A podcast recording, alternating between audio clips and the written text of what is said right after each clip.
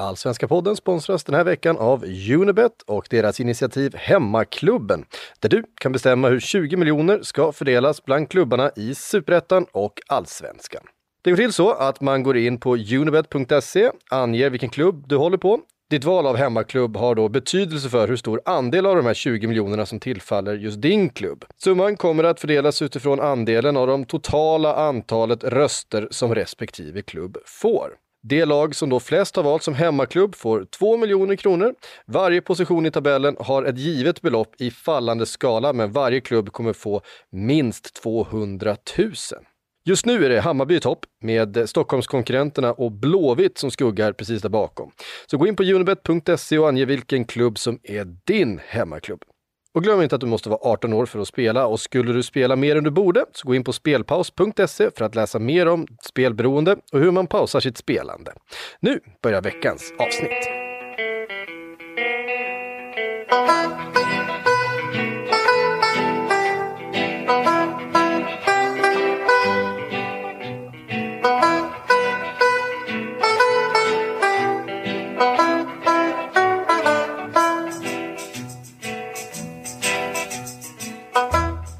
Hej och välkomna till den allsvenska podden som görs i samarbete med Robert Laul och Per Boman. Det är jag som är Laul och det är du som är Boman. Hej Per! Hej!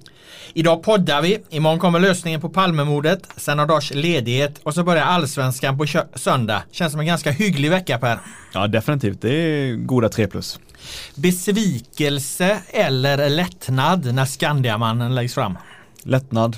Eh, eftersom han är den typen, jag har sagt det tidigare i podden, han är den typen av mördare som jag ändå, som passar bäst in i mitt inte, ideologiska narrativ. Han är stay, stay behind anfräten, han är, han är ehm, högborgerlig och han är, tillhör eh, den typen av eh, samhällsskiktet. Så att jag tycker att det passar ganska bra in på mina, på mina fantasier om vem som skulle ha mördat eh, Palme. Intressant. Jag ska själv... Eh, själv då? Jag, Vad säger du? Ja, jag ska själv jobba med det. Ja, det hördes väl utifrån hur jag ställ, ställde frågan. eh, jag spetsade till det lite. Det är klart att det är inte Eh, Ehm, det finns alltid ett utrymme för att det kan vara något helt annat. Ehm, men som magasin Filter slog fast redan för, eh, vad är det nu, två, två år sedan, 2018, att eh, alla tillgängliga fakta pekar ju i, i Skandiamannens eh, riktning.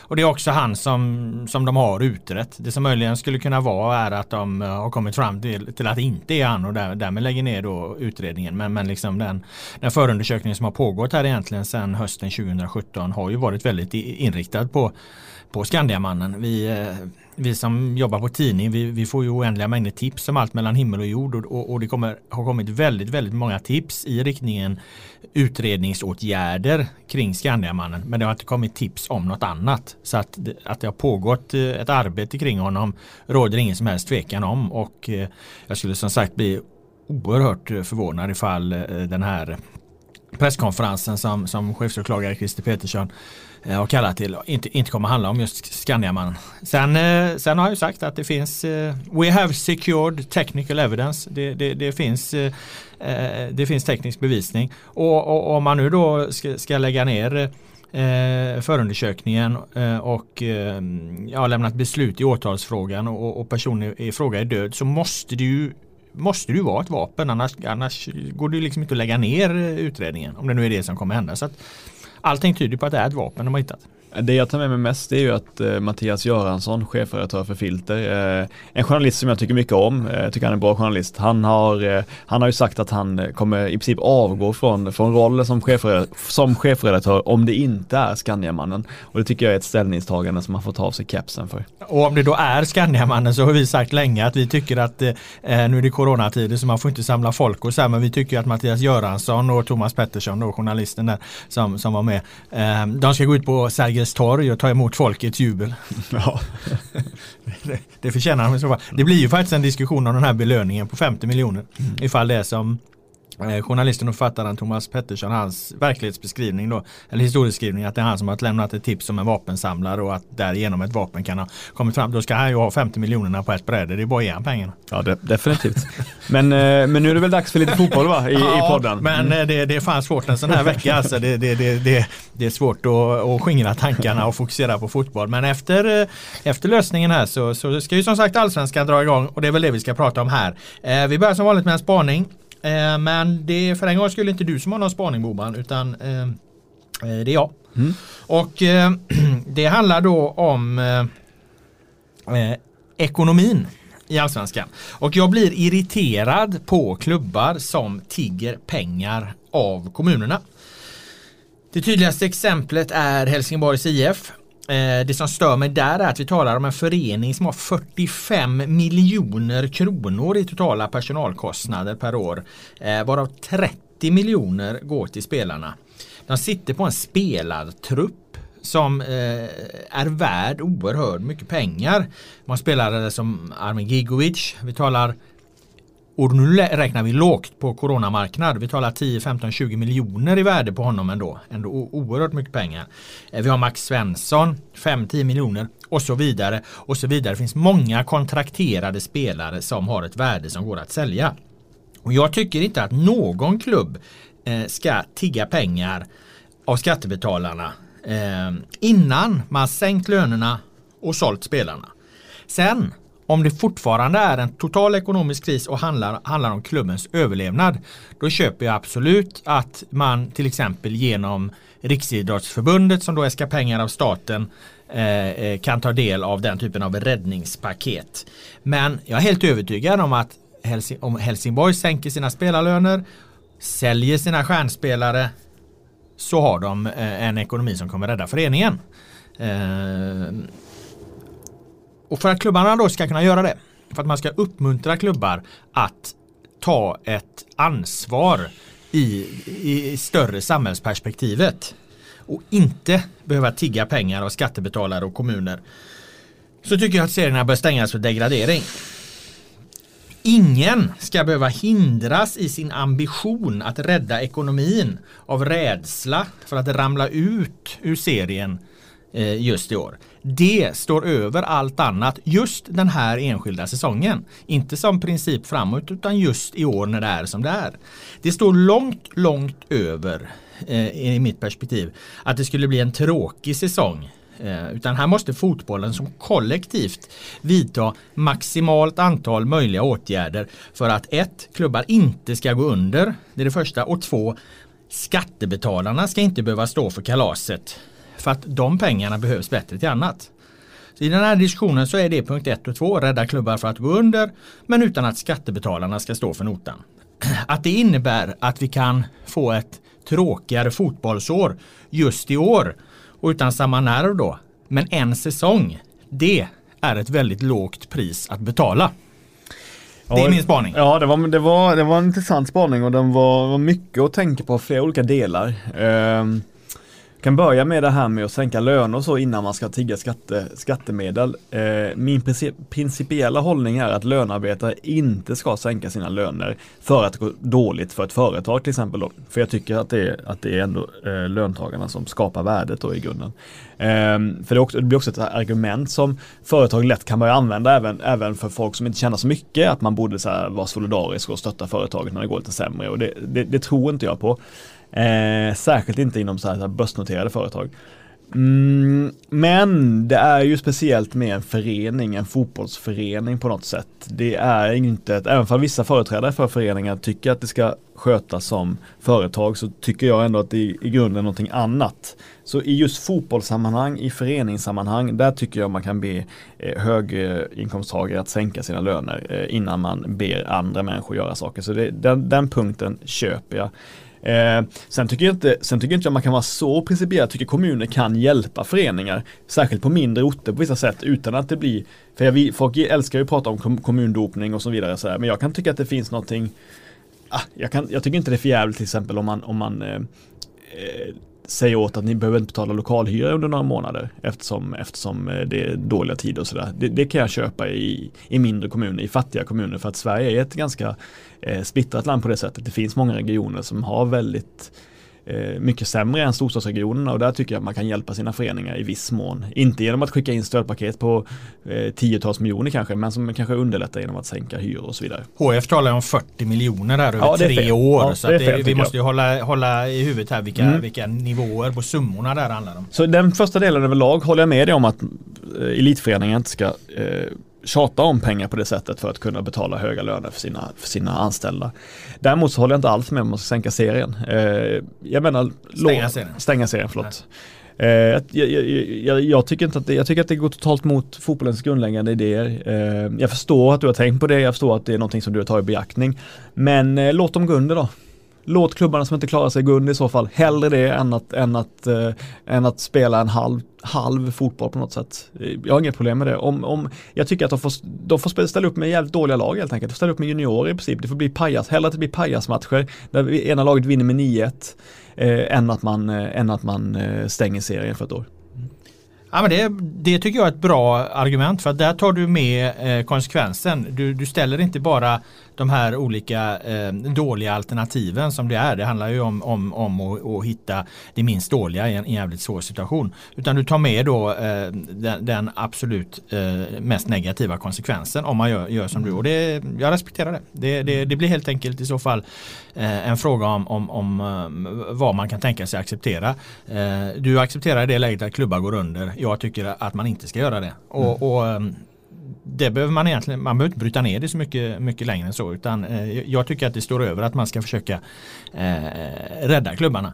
Sen har jag en principiell invändning även mot att eh, kommuner ska hjälpa de här stora elitföreningarna som ändå, mm. ändå är så ekonomiskt mäktiga. För att det innebär ju att man hjälper ju dem som är mycket starkare än många, många mindre. Eh, så att eh, man skickar in liksom stödet i så fall till den då största, Helsingborgs fall till den största och mäktigaste, starkaste och rikaste eh, idrottsverksamheten i hela kommunen. Det finns ju mängder av, av föreningar som, som har eh, lika eh, extremt tuffa ekonomiska situationer bara att det, det, är på mindre nivå. Men de får liksom inte, inte någon hjälp då eller ska kommunerna gå in och hjälpa? Det blir ofta lätt att man ska, att man ska hjälpa de här sto, stora drakarna. Jag tycker inte riktigt de förtjänar det när de sitter på sådana enorma värden mm. i sin spelartrupp. Enda anledningen till att de inte säljer i princip allt de har det är ju av rädslan för att åka ur. Annars hade de kunnat göra det. Mm. säljer, eh, finns det en marknad och HF till exempel säljer fem spelare, sina fem bästa spelare, så, så, så, så har de ju fått en bra grundplåt till att eh, säkra upp ekonomin. Men de skulle ha ett bedrövligt lag. De åker ur serien och förlorar den vägen massa pengar. Så hur de än gör så länge serien är öppna så förlorar de massa pengar. Mm. Och då säger jag korrigera det just i år. Och, och eh, för då, då är, ökar chansen att vi kan rädda föreningar. Du säger att okej, okay, låt dem gå under. Ja, definitivt. Och, och, definitivt. Ja. Om, om, alternativet skulle vara att stänga ja. serien, absolut. Då får de, då får de gärna eh, sjunka både fyra och fem divisioner. ja, det är mina slutord i det fallet. Alltså, för jag, nej men, alltså det, jag, jag, jag, tycker inte det, jag tycker inte det, jag tycker att det, det, är en del av, det är en del av livet. Det är en del av, eh, så går det till liksom. Har man inte, har man inte möjligheten att klara sig kvar på mer naturliga medel liksom, då, ja, då, det är ju så. Det finns ju något darwinistiskt inom fotbollen ja, och det gör inte mig någonting. Jag skulle också säga liksom att det, det, det är väldigt liksom kapitalistiskt eh, sätt på på det hela istället liksom för att göra det så anständigt för så många som möjligt och, och rädda de här föreningarna till, till eh, varje pris så säger man ja, ja men vad fan klarar ni inte så, så gå under då. Jag tycker, men jag tycker inte att det är någon katastrof att de åker ur en division liksom. Så, jag tycker inte det är så farligt. Det är väl ingen fara. Helsingborg kan väl spela superettan nästa år i så fall. De har jättebra ungdomsverksamhet, kan spela upp sina egna unga spelare då i superettan nästa år till exempel. Ja men då inne, det, konsekvensen blir ju inte bara det, konsekvensen blir ju också att de går under. Man kan ju liksom inte bara du menar ta att de, Ja, det mm. blir ju, det, det, det, blir alltså Konsekvensen blir, blir ju att de inte säljer ju inte spelare för att då riskerar de att åka ur och då förlorar de ändå pengar. Men så hur, mm. hur de än gör så förlorar de alla pengar. Det enda mm. sättet att inte få dem att förlora pengar är ju antingen att kommunen hjälper eller att man stänger serier. Det är ju någonstans, det, det, det, är ju där, det är ju där man, där man landar liksom. Mm. Antingen får någon kliva in och ge dem pengar eller, eller också får, får de sälja allt de har och riskerar de att åka ur istället. Ja precis, och då tycker jag att de ska sälja ja, allt de ja, har jag köper det. Ja. Yes. Ja, då lämnar vi det och går vidare på, eh, ja vi har, eh, jag har inte dratt det vad programmet i övrigt ska handla om egentligen, men eh, vi har tittat framåt premiäromgången och eh, eh, det spelas ju spelas åtta matcher här då på söndag och måndag och vi tänkte helt enkelt gå igenom samtliga dessa åtta matcher eh, rakt upp och ner. Mm. Det blir vårt eh, poddprogram inför det här. Eh, först ut, den allsvenska premiärmatchen börjar väl redan vid, vid 12-snåret någon gång. Det är Sirius mot regerande mästarna Djurgården. Och då undrar man ju, vad är grejen med Sirius? Ja, vad är grejen med Sirius? Alltså jag är Jag har varit väldigt negativ till Sirius ett par år på raken och tippat att de ska åka ur. Eh, och i år har jag inte ändrat mig på den punkten heller, utan jag tror verkligen att Sirius kommer åka ur. Uh, jag vet att Rydström har, alltså han förfogar spelare, över spelare som är perfekta för hans sätt att spela fotboll. Det är liksom Elias Andersson och det är Girmay Netteberg och det är, det är ehm, Sam Lundholm och så, och så vidare och så vidare. Alltså spännande spelare som är bra på den typen av possession-fotboll. Men jag tycker att de har totalt sett alldeles för få allsvenska spelare av 3 plus-klass och jag tror inte heller att han kommer få ihop en, en enhet som, som trots individuella brister ja, når över dem, ja, så jag menar att de får, som, som kollektiv är starkare än vad de individuella spelarna är. Så att eh, eh jag tror verkligen inte på Sirius år. Alltså jag tycker Kennedy Burnick är en, en smart vävning men är han den typen av anfallare som passar i ett så possession-baserat fotbollslag? Jag är osäker på det. Så att eh, jag, jag, jag, jag, det kan vara att man är okunnig, att man följer Sirius för dåligt, att jag, att jag, att jag bara rapar upp eh, trötta spaningar och sådär. Men, men eh, nej, Sirius åker ur i år. Ja, gör de det inte eh, sportsligt så eh, riskerar de ju att göra det eh, ekonomiskt för att det är också en förening som har extremt små marginaler. De hade väl ett eget kapital här på ett par tiotusen kronor. Ehm, och, och, nu då när publiken försvinner så det är dessutom en bolagiserad verksamhet så att eh, de, de, de, på ett eller annat sätt så, så riskerar ju Sirius att, ramla ur. Sker det inte sportsligt så, så vet inte fan hur de ska klara det ekonomiskt. Eh, Djurgården eh, har vi sagt väldigt mycket om, pratat väldigt mycket om. En sak som kanske inte har kommit upp så mycket det är liksom hur mår Djurgården egentligen? Eh, Djurgården 2020 är för mig ett lag som har liksom tvingats in i en föreställning och med krav på sig att de på grund av fjolårets guld eh, hela tiden måste prestera på en nivå som de egentligen vare sig hade eller har spelarmaterialet för att prestera på. Alltså Djurgården måste överträffa sig själva igen och, och egentligen ännu mer i år. Um, och jag är, jag, är, jag är, alltid väldigt skeptisk till att lag lyckas med det flera säsonger i, lag, eh, i rad. Ehm, det var en anledning till, eh, till, att jag var övertygad om att 2019 skulle bli ett bakslag för AIK till exempel. Och, och 2020s svar på AIK är Djurgården tror jag. Och det här tyckte jag man såg under kuppen. Det kändes frustrerat i Djurgården, irriterat att det är inte så lätt att komma upp till den här höga nivån som de befann sig på när de forsade fram under guldhösten eh, 2019. Och någonstans så får man väl kanske ett, ett litet, litet, litet tidigt svar direkt i matchen, i första matchen mot, mot eh, eh, Sirius här. Hur mår Djurgården egentligen? Hur ser Djurgården ut?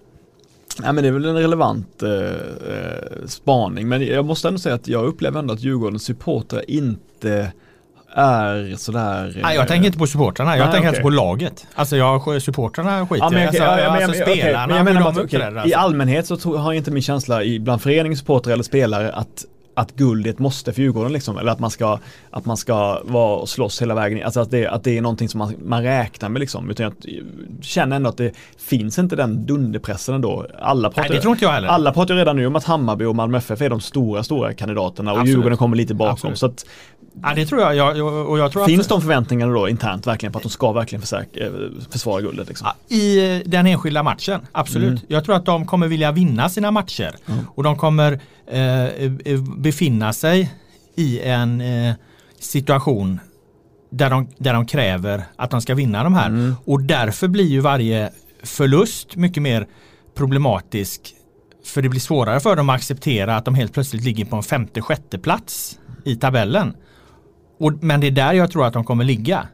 Och då tror jag att det skapar en frustration att de inte kan upprepa det här de gjorde eh, förra året. Jag är inte så säker på liksom att klubbledningen eh, ser det så allvarligt på det. Liksom, för de, de är nog ganska realistiska i sin syn. Jag är inte så säker på att supportrarna kräver eh, något nytt guld eller så. Det är inte det jag, jag pratar om. Utan jag, jag pratar mer liksom om, om spelarna. Att, att eh, det kommer inte vara så roligt för Djurgården att, att, spela fotboll 2020 om man ligger och skvalpar runt fjärde till sjätte platsen när man precis har, har, har uh, varit inne i en guldstrid där. Uh, är du med jag tänker? Ja, jag förstår det. Vad, vad, vad, jag tror att det, det blir deras bekymmer. Hur mår de egentligen? Och det var det jag tycker att man såg under kuppen. De, eh, det gick inte lika lätt. Det funkade inte lika bra. Plötsligt som det hade gjort. Mm. Nej, då nej, lever alltså... man liksom kvar i den här bilden att vad fan, här var vi ett lag där allting bara flöt på. Och nu är vi ett lag där det inte gör det. Vad händer då? Mm. Nej, och det är den frågan tror jag att man får ett tidigt svar på redan mot Sirius. Ser vi ett Djurgården som känner sig eh, frustrerade och, och, och, så för att det inte, det inte rullar på lika lätt som det gjorde den här, här hösten. Och jag tycker ofta det upprepar sig. Det är väldigt svårt att, att fortsätta på det här flowet som AIK hade 2018 och sen kommer de in i 2019 och det är inte alls samma sak. Djurgården hade jättefint flow under hösten 2019. Nu kommer de in i 2020 och det är inte alls samma sak. Mm. Nej, det är, det är intressant. Det är, det intressant. är min spaning. Eh, och då är det sen då Elfsborg Blåvitt. Vänta, vilka är hemma av Blåvitt och Elfsborg i den matchen? Eh, det, det är IFK Nej, nej, det är IFK Göteborg. Mm, Okej, okay, sorry. Eh, I alla fall, då kan jag säga någonting om Elfsborg där. Eh, och då är jag jäkligt spänd på om Tim Rönning och Josef Okomo är lovande allsvenska spelare eller om vi kom, kommer kunna snacka om dem som supertalanger inom kort eller inte. Jag vet att i Borås finns det ju eh, att folk tror extremt mycket på de här. Alltså Rönning har vi pratat mycket om redan förra säsongen och då slog vi i princip fast att det var eller jag tycker att det var jävligt bra att man fick bort eh, bråkstaken Kevin Stölegård och istället kunde satsa på Tim Rönning redan under hösten. Det var bra utav Jimmy Tillin. Det eh, kan jag, kunde jag uppskatta.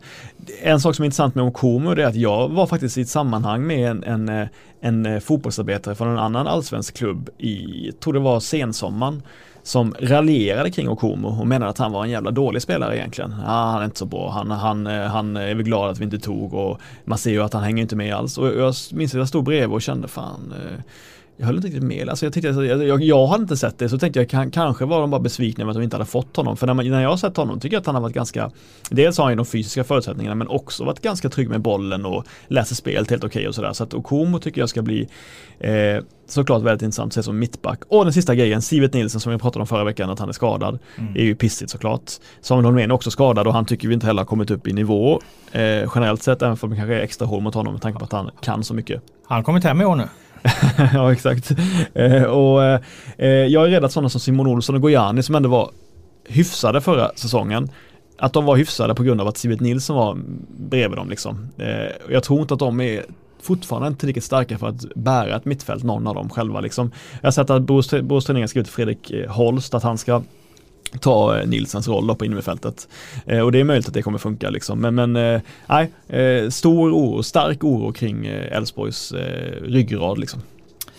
IFK Göteborg då, som ju möter Elfsborg på hemmaplan så att säga, vilket ju inte betyder så mycket numera när det inte är någon publik där. Men i alla fall, Blåvitt har ju sin skarpaste startelva på tre år skulle jag säga. Så här mycket kvalitet i laget har ju Poya Asbagh inte haft under sina tre säsonger.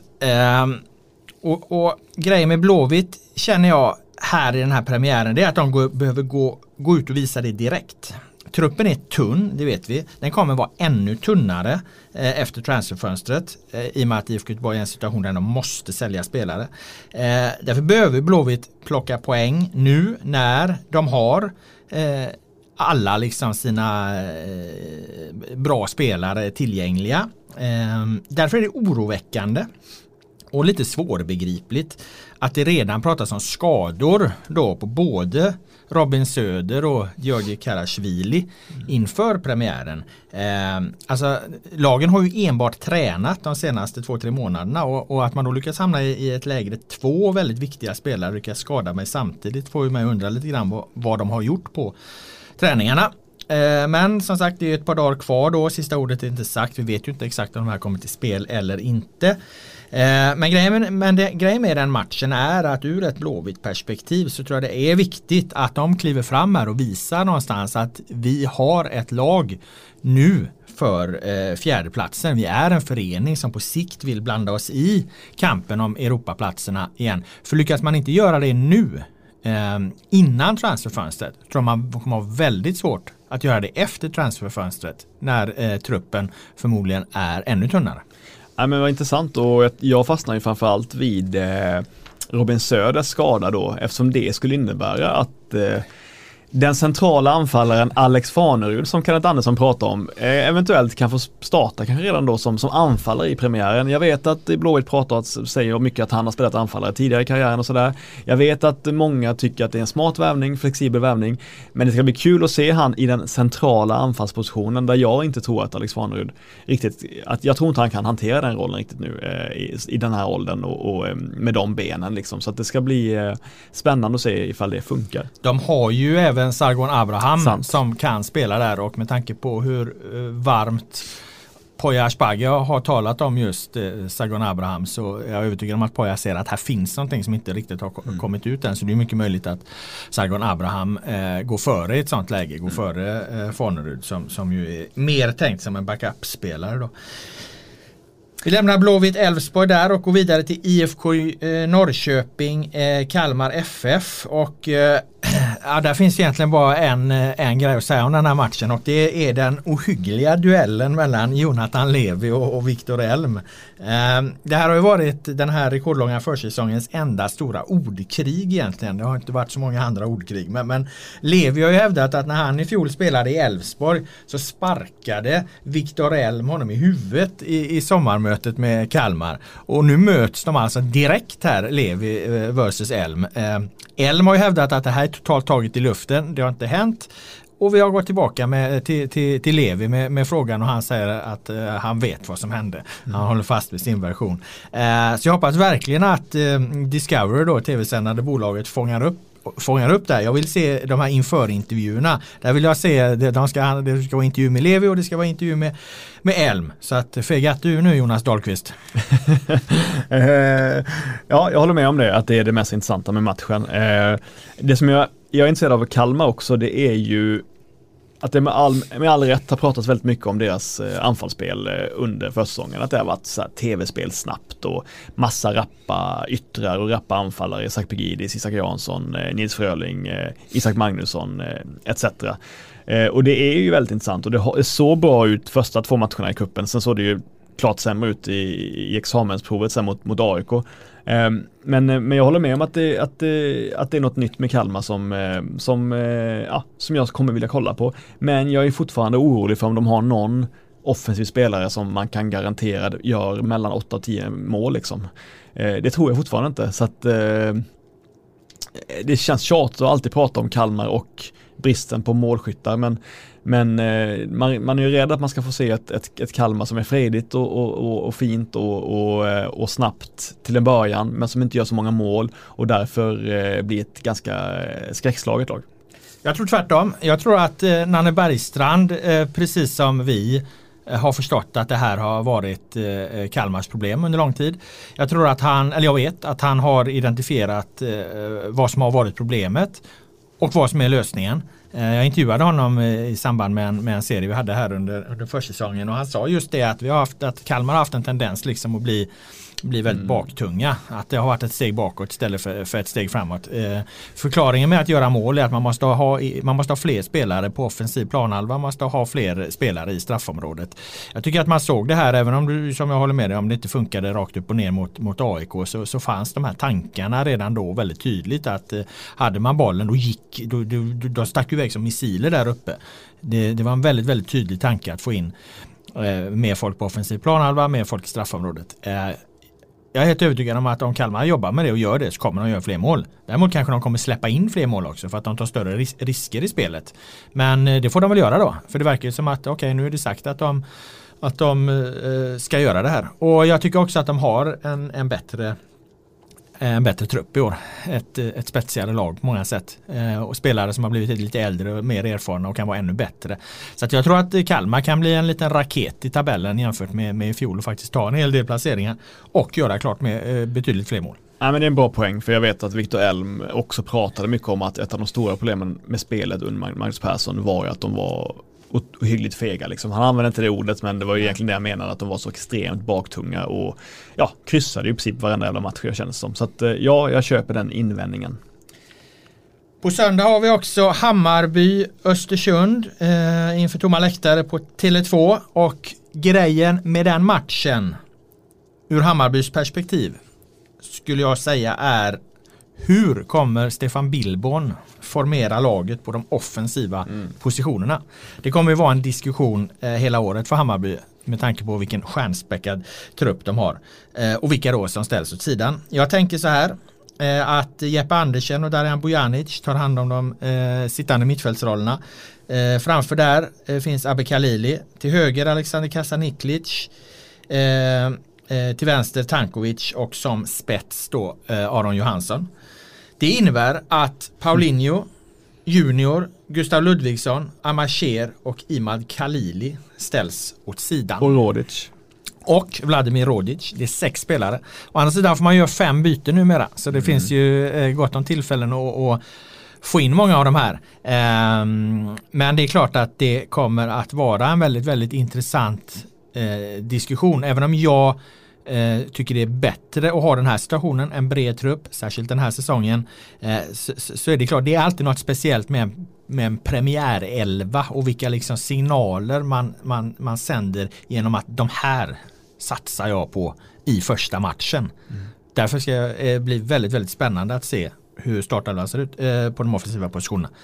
Håller du med om att eh, det är så elvan kommer se ut mm. framåt. Jag tänkte faktiskt, jag satt på spänn det här och försökte hitta något fel men jag håller med, jag håller med helt att det är så elvan kommer se ut. Och det fantastiska är ju att nästan alla de här spelarna kan spela på minst två positioner eller tre av de offensiva positionerna och somliga kan även vara sittande mittfältare liksom som, som Kalili.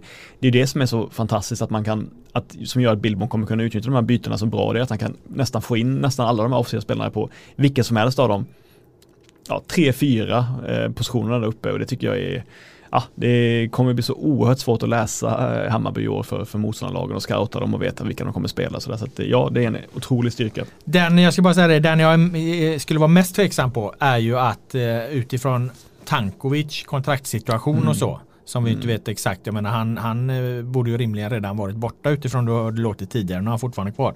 Det är ju att Paulinho att man väljer Paulinho direkt för att skicka den signalen i Paulinho som, som i första hand ska göra jobbet här ute till vänster. Så att där skulle det kunna vara ett skifte. Sen så tycker jag att Hammarby skulle kännas men det är utan att ha sett det, eh, mer dynamiskt med Ludvigsson eh, i, i, eh, som mittfältsspets istället för Kalili för att de är så bolltrygga alla de här spelarna och, och jag skulle hellre vilja ha Ludvigssons djupledslöpningar än ytterligare en, en, en bollspelare. Men Abbe Khalili kommer förmodligen vara så bra att han måste vara på plan. Mm. Och i så fall ska han istället peta Jeppe Andersen eller, eller Darijan Bojanic.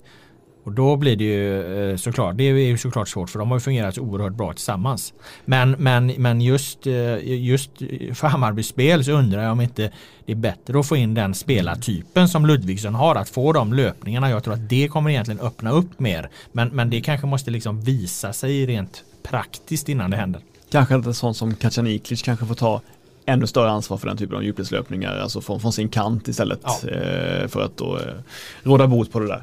Eh, om man går in på Östersund då så är ju det att eh, Birchnall har ju pratat hela våren om att ah, vi får aldrig prata om fotboll men vi har faktiskt ett väldigt intressant lag och han har ju faktiskt vissa poäng i det. Jag menar, kollar man kedjan på topp så är det ju Kron på en kant, Felix Hörberg på en kant och Kadiri på topp. Mm. Det är inget dåligt allsvenskt anfallsspel liksom, eller anfalls, dåliga anfallsvapen. Det är tvärtom ja, nästan 3 plus skulle jag säga. Det är över mitten i alla fall.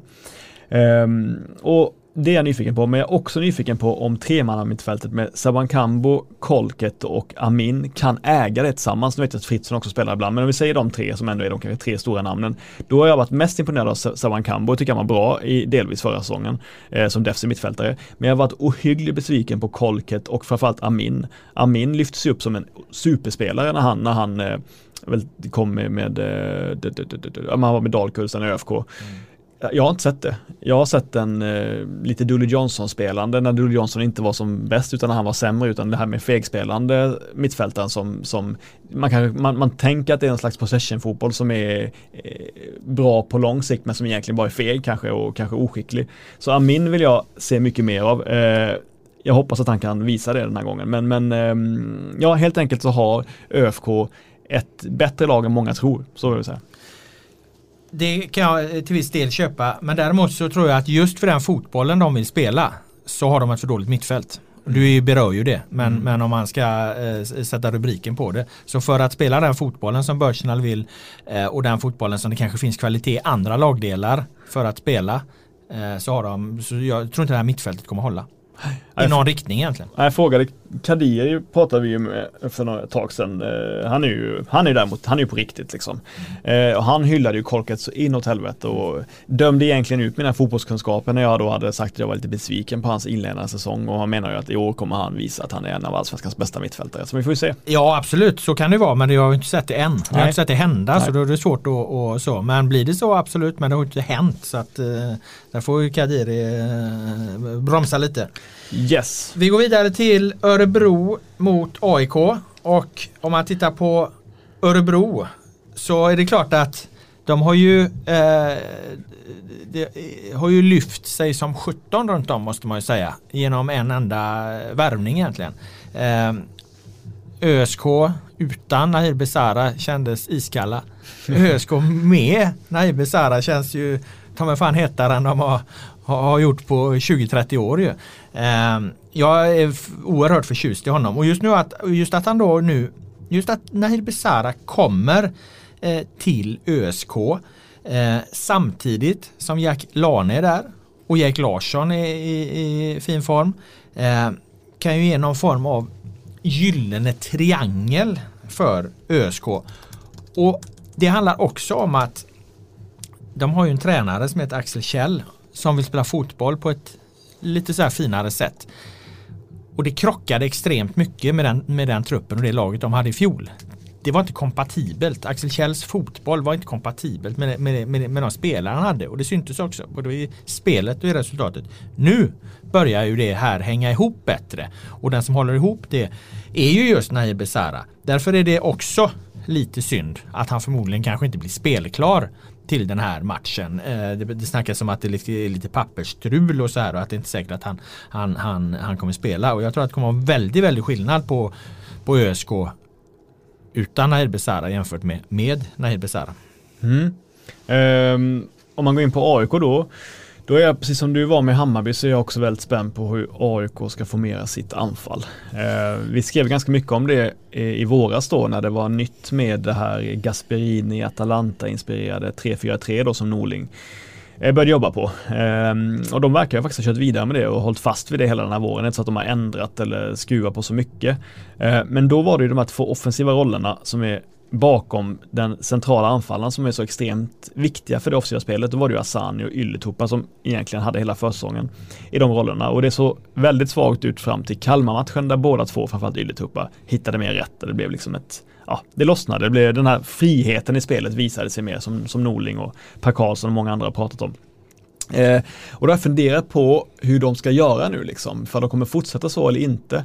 Eh, jag frågade Norling redan i februari och då sa han att Eh, det är inte alls så att vi alltid kommer spela på det sättet med två stycken flankerande yttrar bakom en central anfallare. Jag menar det kan mycket väl bli så att vi ställer upp med två centrala anfallare samtidigt. Eh, och ryktet säger ju att Kolbeinn Sigthorsson har varit, eh, om inte stekhet, så åtminstone stark på försäsongen. Eh, och är han i bra form så är ju inte det en spelare som Norling vill peta tror inte jag i alla fall. Samtidigt så ändrar det om väldigt mycket av det de har jobbat på under försäsongen så det är lite av ett problem för hur de ska göra. Eh, framförallt om Bahoui är tillbaka också, då är det ju väldigt många spelare och sen har Pados Abraham också. Eh, Och enligt Sebastian Larsson är Henok Goitom den som har visat Exakt. allra starkast form under det här eh, coronauppehållet. Så på de tre offensiva, offensiva, offensiva positionerna så är Goitom den givna just nu kan man säga. Eh, och typ på pappret och journalistiskt så tänker man ju att det näst bästa skulle vara, det bästa skulle vara Sigthorsson, Goitom på topp och Bahoui precis bakom. Å andra sidan har man inte jobbat alls på det sättet under försäsongen. Jag, jag har inte sett dem spela, de har inte kunnat testa det på träningsmatcherna. Så jag skulle ändå tippa att första matchen mot Örebro så blir det trots allt ändå Asani och Ylätupa bakom Goitom. Och så får Sigthorsson och Nabil Bahoui och Paulus Abraham liksom jobba sig in i det e-, efterhand då. Men första matchen tror jag att det kommer bli två stycken, de här två nyckelpositionerna kommer, kommer, kommer Asani och Ylletupa få, få ta då. Jag ska säga två saker om AIK. Det jag är mest nyfiken på där är nog ändå om Robin Tihi ska peta Per Karlsson. Ja. Verkligen. Eh, det är jag mycket spänd på att se hur, hur Norling är ute och pratar om det där ganska mycket på, Mm. på ett litet sätt som man inte riktigt har begripit vad det egentligen är han vill säga än. Om han förbereder Per Karlsson på, på att bli petad av en, en junior. Eh, eller om han försöker liksom hålla juniorens eh, motivation uppe. Det, det ska bli intressant att se. Ehm, för att han är ju jättefin med bollen Robin Tii men han är ju långt ifrån eh, en färdig defensiv eh, mittback så på det sättet. Eh, så det är intressant. Det andra är att jag tror att AIK, det nya AIK då, det, det är liksom den här revolutionen då. Jag tror den handlar mindre om detaljfrågor, exakt hur de här spelarna ligger och så här. Jag tror den handlar mer om, om en attityd att AIK i fjol var ett, ett lag som avvaktade väldigt mycket, väntade på motståndarens misstag och sen slog de till, utnyttjade eh, spelarnas individuella eh, skickligheter, eh, vil- vilket ju egentligen var själva grunden till deras guld 2018 och så byggde man vidare på det 2019. Nu, nu, nu nu handlar det mer om en, liksom, en helt annan attityd. Man ska, liksom, man ska kliva dit, man ska ta bollen, man ska dominera matcherna, man ska inte dra sig tillbaka, man ska inte ta steg eh, på rätt sida. Eh, Man ska liksom kliva fram och sätta press och, och äga och dominera och så. Och då tror jag liksom Fan, eh, de, ligger lite hi, alltså det, det är inte så jävla noga egentligen utan det är den här attitydsförändringen tror jag man vill åt genom den här förändringen snarare än kanske de direkta eh, positionerna i startelvan liksom. Leken med siffror som det heter. Mm. Ja men så Är det det. jag Jag, tänker? jag förstår vad du menar och det är ju det de har tryckt på hela grejen hela våren då att Ja. man kan inte detaljstyra allt. Och det, såg man ju också tycker jag. Det var ju därför jag valde att vara ganska positiv till de här cupmatcherna. Det är klart att det där inte fungerade perfekt. Det är ju ingen som har påstått. Men det var ändå en jävla skillnad i vad, vad, vad, vad, vad var det AIK försökte göra jämfört med vad AIK har gjort tidigare. Och sen är det sista grejen där är ju att det är ju ett enormt avbräck med eh, att inte återigen spela på vänsterkanten. Eh, Det är ju Erik Karl och Rasmus Lindqvist som slåss om de positionerna och det kommer inte bli eh, lika bra helt enkelt. Så att det är ett bekymmer för dem. Måndag rivstartar med Falkenberg, BK Häcken, eh, kompisklubbarna. Eh, det känns som att de ofta gör affärer med varandra har jag fått för mig. Det känns som att de gillar varandra, Falkenberg och Häcken. Var någon, någon, känsla där bara. Eh, vad förväntar du dig av Falkenberg? Vad har du? Jag vill se om eh, Björkengren kan bli en stabil 3 plus-spelare med häng på 4 plus i Allsvenskan över, över en säsong. Eh, han är också en ganska hypad spelare. Han har varit bra under en längre period och är en pålitlig innermittfältare. Ehm, så att eh, han är ju en sån spelare som man är överraskad över att ÖSK eller, eller den typen av klubbar inte har tagit liksom, att han har stannat kvar. Han kanske är klok, han kanske förstår att han får speltid där i Allsvenskan och kommer få och de har dessutom ett bra eget spel också, det är ju inget tjongalag utan de har ju en, en underskattad egen spelidé så att det är ju möjligt att, att det är det smartaste han kan göra också. Men jag tycker han är, han är intressant, så det vill jag veta. Och så vill jag också se Jakob Erikssons traditionella inläggsfot på vänsterkanten. Han är en riktig 90-talsspelare på, och då menar jag det som beröm, eh, att han är eh, ja, enkelspårig och rak på ett, på ett fint sätt. Och det sista såklart, Kom med en Simma Peter försöker sig på fler låga chippar under 2020 på samma sätt som han gjorde 2019. Han får ju konkurrens nu av eh, Kwame Kisito som är värvad Mm. från just eh, Häcken som är, ju på, på, på den här nivån för Falkenberg. Göra den värvningen en väldigt, väldigt, väldigt bra affär. Ja, det är jätteintressant för Kisito överglänser ju Gustav Nilsson. Mm. Jag ska inte säga totalt, men, men, men tydligt eh, när de båda två spelade för Häcken då och Gustav var ny där. Så att, eh, alltså det var nog mest realpolitik som gjorde att man var tvungen att skeppa bort Kisito och behålla Nilsson såklart för att Nilsson nyss hade köpts in och är såklart en var ju en prestige, ett prestigeförvärv men jag är fan osäker på om han är så jävla mycket bättre än Kisito. Eh, det som jag kanske är mest nyfiken på i Falkenberg då, eh, eh, den här spaningen leder mig sen in på motståndaren Häcken, det är ju målvaktsfrågan där. Det var ju deras stora svaghet i fjol. De behöver vara bättre där om de ska upprepa sin trettonde plats eller till och med göra en bättre placering. Nu, nu, är det väl, nu är det väl Noring Viktor Noring som ska stå va?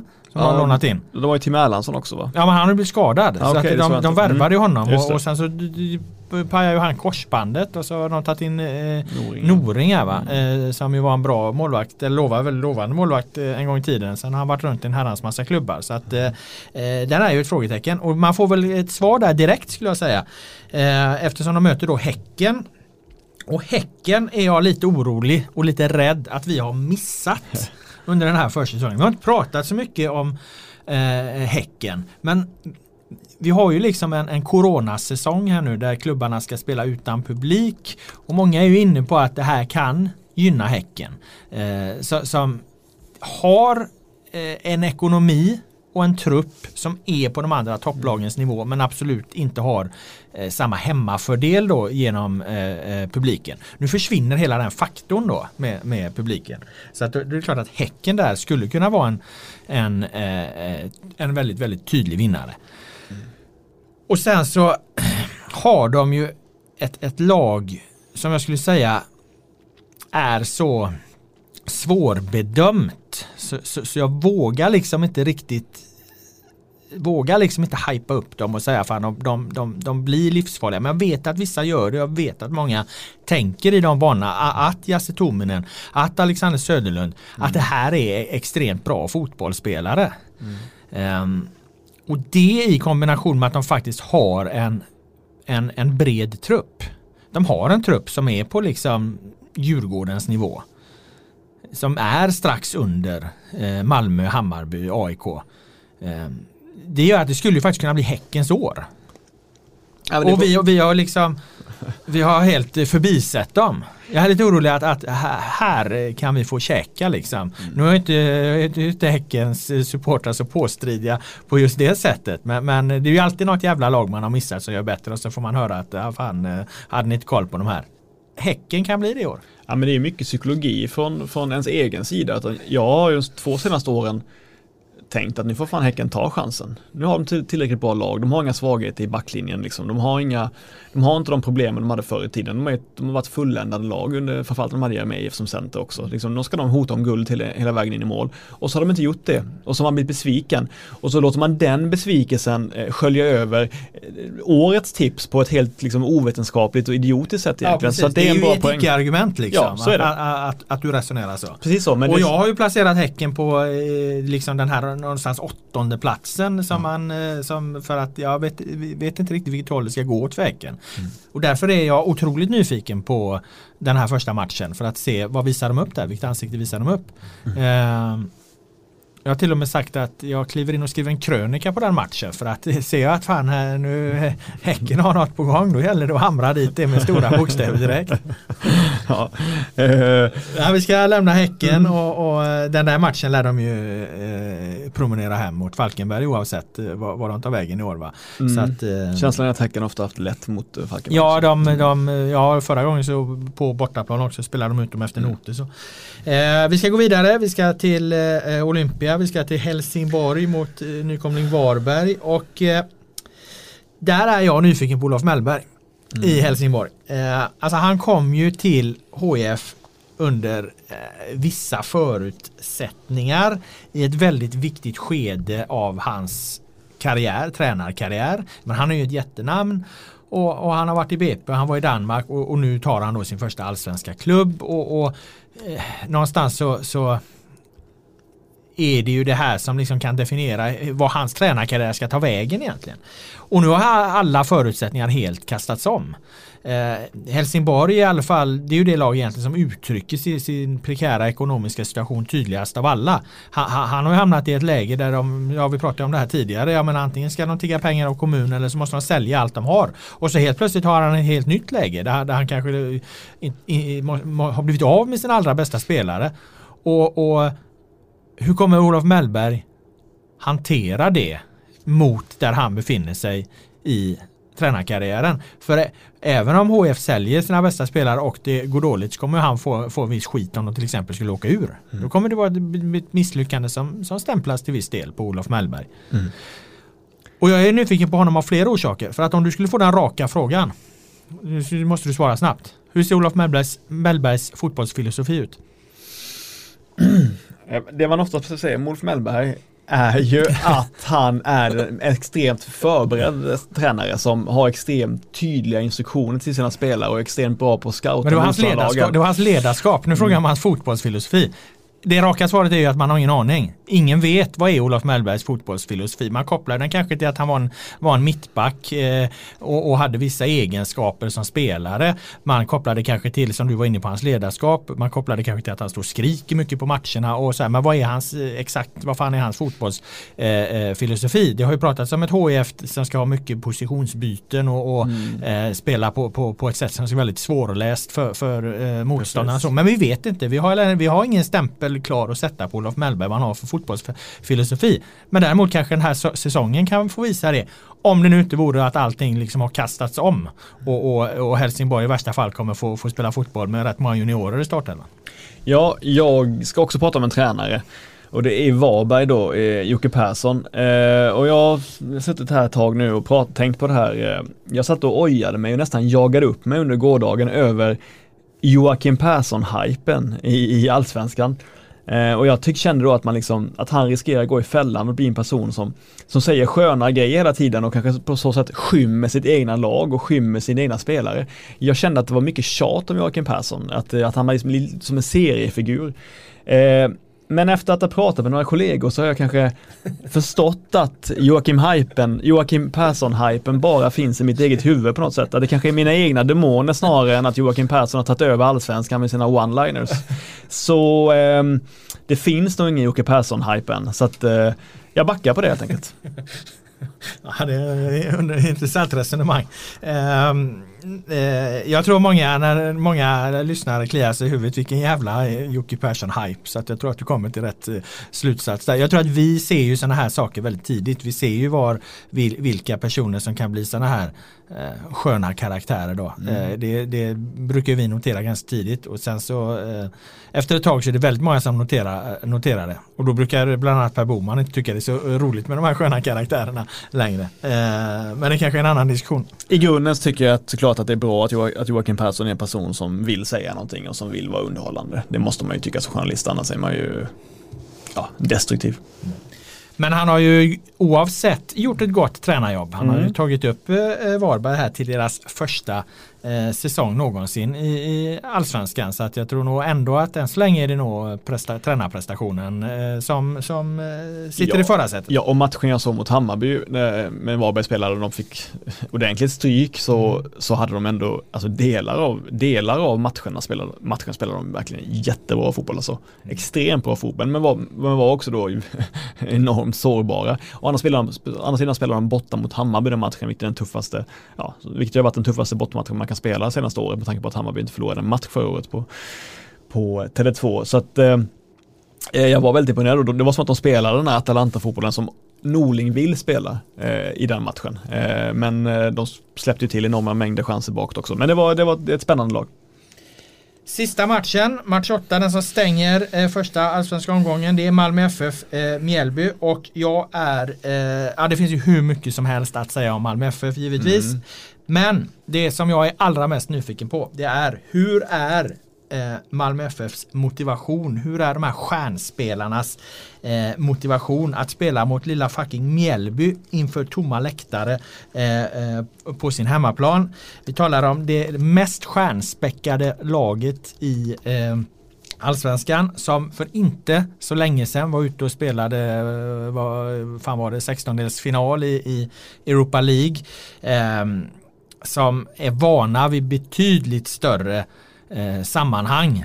Hur kommer de med vilken frenesi kommer de gå in i den här matchen? Jag är väldigt, väldigt nyfiken på att se om Jon Dahl Tomasson eh, har lyckats att skruva upp eh, MFF-spelarna till den nivå som krävs. Särskilt så här i början av säsongen då spelet inte kommer fungera. Alltså det, vi talar ju om, om fotbollslag som inte har spelat match på väldigt, väldigt länge.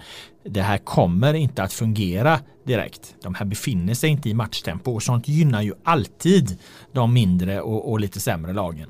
Eh, så att jag kan mycket väl se framför mig en, en eh, skräll här. Om inte Malmö är extremt påkopplade som det heter.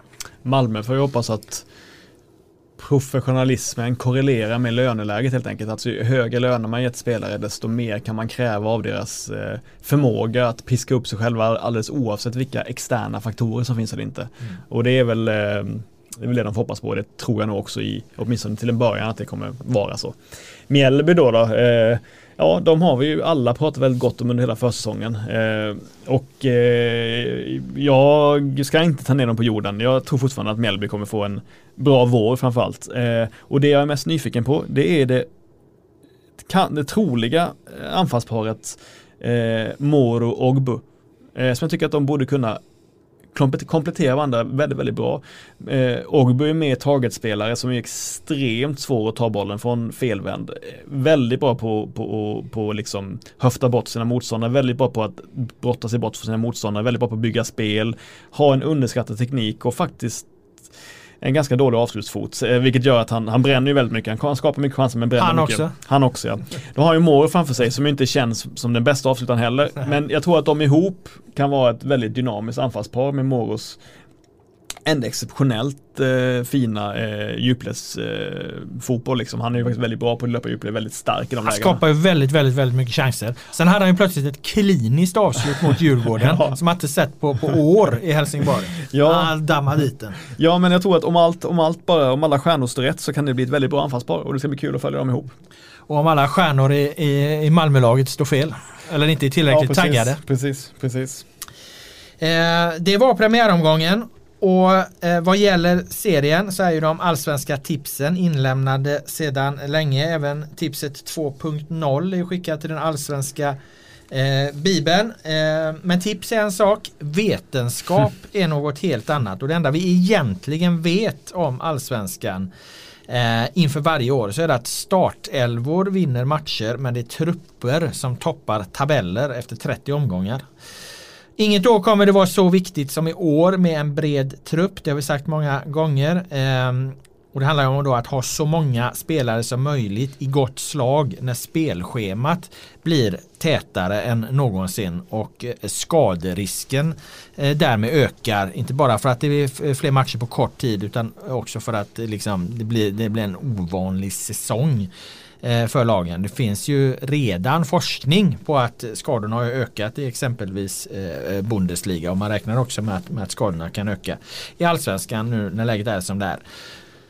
Så bredast trupp vinner definitivt allsvenskan. Vilka har då den bredaste truppen och vilka vinner allsvenskan? Jo, det är väl ingen överraskning att Malmö FF vinner allsvenskan enligt vetenskapen. De har en 5 fem plus trupp med totalt 29 spelare varav vi har bedömt att 22 stycken är färdiga allsvenska eh, fotbollsspelare som kan gå in och, och, och göra ett eh, jobb på högsta allsvenska nivå och sju stycken är under utveckling. Utöver detta har de väl fem Ja. eh, allsvenska fotbollsspelare som är utlånade också. Och det man får säga om de sju spelarna som är under utveckling är att det är ju spelare som med hög sannolikhet hade tagit en plats i, den, på den ena halvans lag i allsvenskan som- med all sannolikhet hade varit startspelare i de lagen. Ja, du, det är Tim Pritcha till Ja, exempel precis, och, och, precis. och den typen av... Mojanic etc. Ja.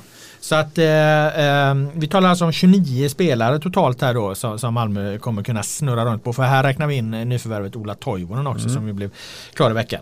Eh, därefter eh, på plats två och, på, och, och plats tre, här är det väldigt jämnt. Här har vi Hammarby och AIK.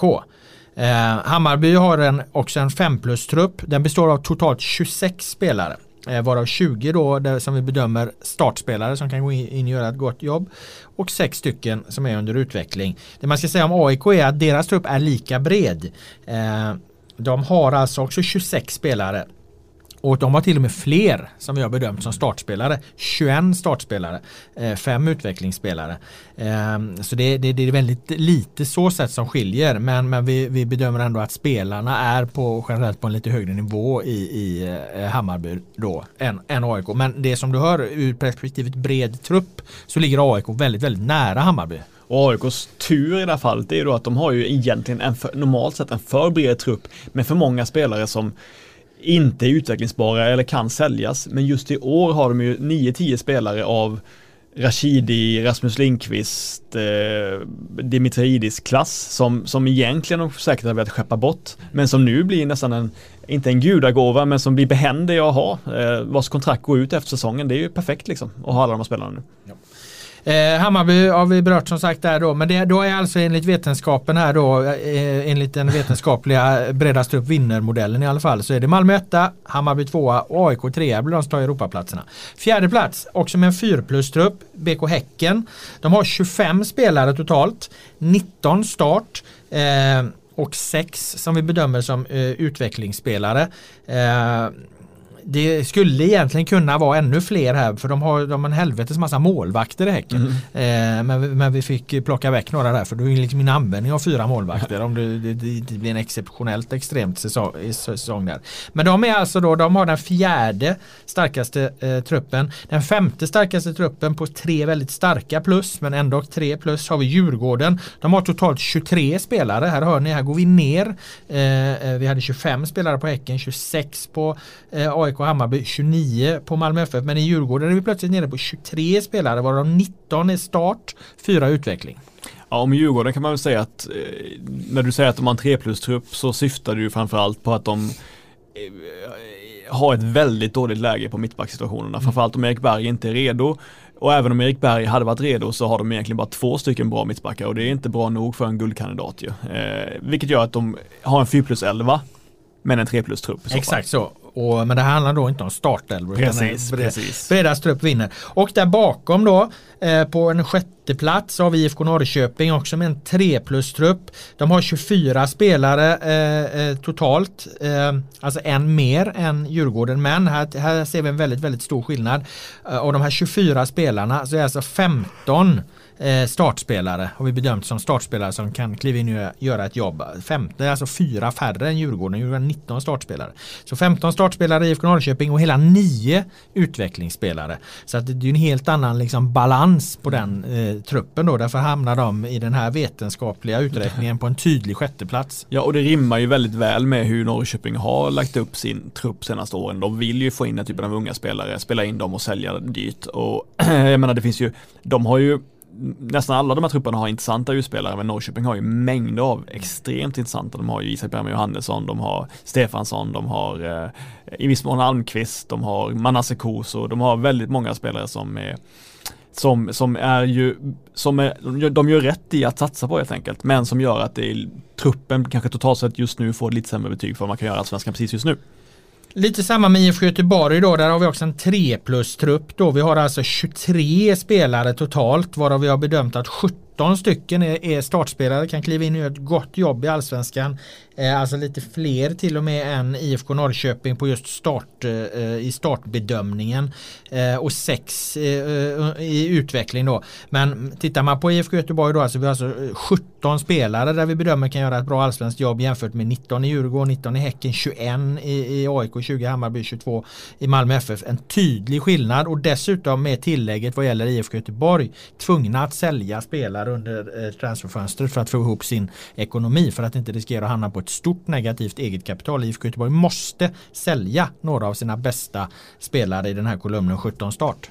För de har så, så pass lågt eget kapital. Hammarby kan också vara i det läget att de måste sälja spelare men de har å andra sidan en bredare trupp mm. att sälja ifrån. Mm. Ja och därför kan ju inte Blåvitt få mer än tre plus på Nej. truppen totalt sett eller. Nej men eh, det är ju... Eh... Skulle du tippa det så eller? Eller vad säger du? Etta, Hammar, etta Malmö, två Hammarby, tre AIK, fyra Häcken, femma Djurgården, sex IFK Norrköping, sju IFK Göteborg.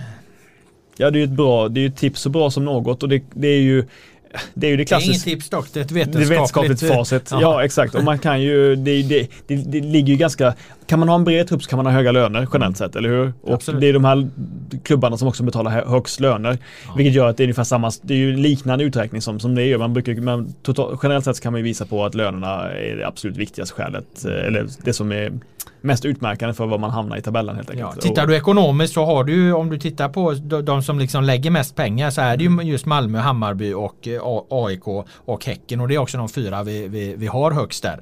Eh, sen har du de tre Djurgården, Norrköping, IFK Göteborg. De har inte samma, exakt samma eh, stora ekonomi utan de ligger lite nedanför där. Eh, så att Djurgården gjorde egentligen något väldigt, väldigt bra förra året. De lyckades vinna guld trots att de, de eh, hade eh, mindre kassakista än vad de andra lagen där uppe hade. Så att de motbevisar de här ekonomiska ramarna. IFK Göteborg hade egentligen den femte största omsättningen 2019. Det var sjunde 2018 men, men femte 2019 så att då kom sjua så att de var ju egentligen lite sämre gentemot eh, pengarna där. Men tittar du på det nu på ett ungefär så, så blir den här vetenskapliga sammanställningen den blir också ganska överensstämmande med, med de ekonomiska förutsättningarna. Mm. Enig. Ja. Bra, då vet ni hur Allsvenskan slutar också. Ni vet hur den börjar och hur den slutar. Det har vi gått igenom i det här avsnittet. Eh, och det var det vi hade idag. Jag tackar dig Per Boman som var här med dina kloka synpunkter och åsikter. Och jag tackar alla som har lyssnat. Den Allsvenska podden är tillbaka nästa vecka. Nu blir det Village Stompers med Washington Square.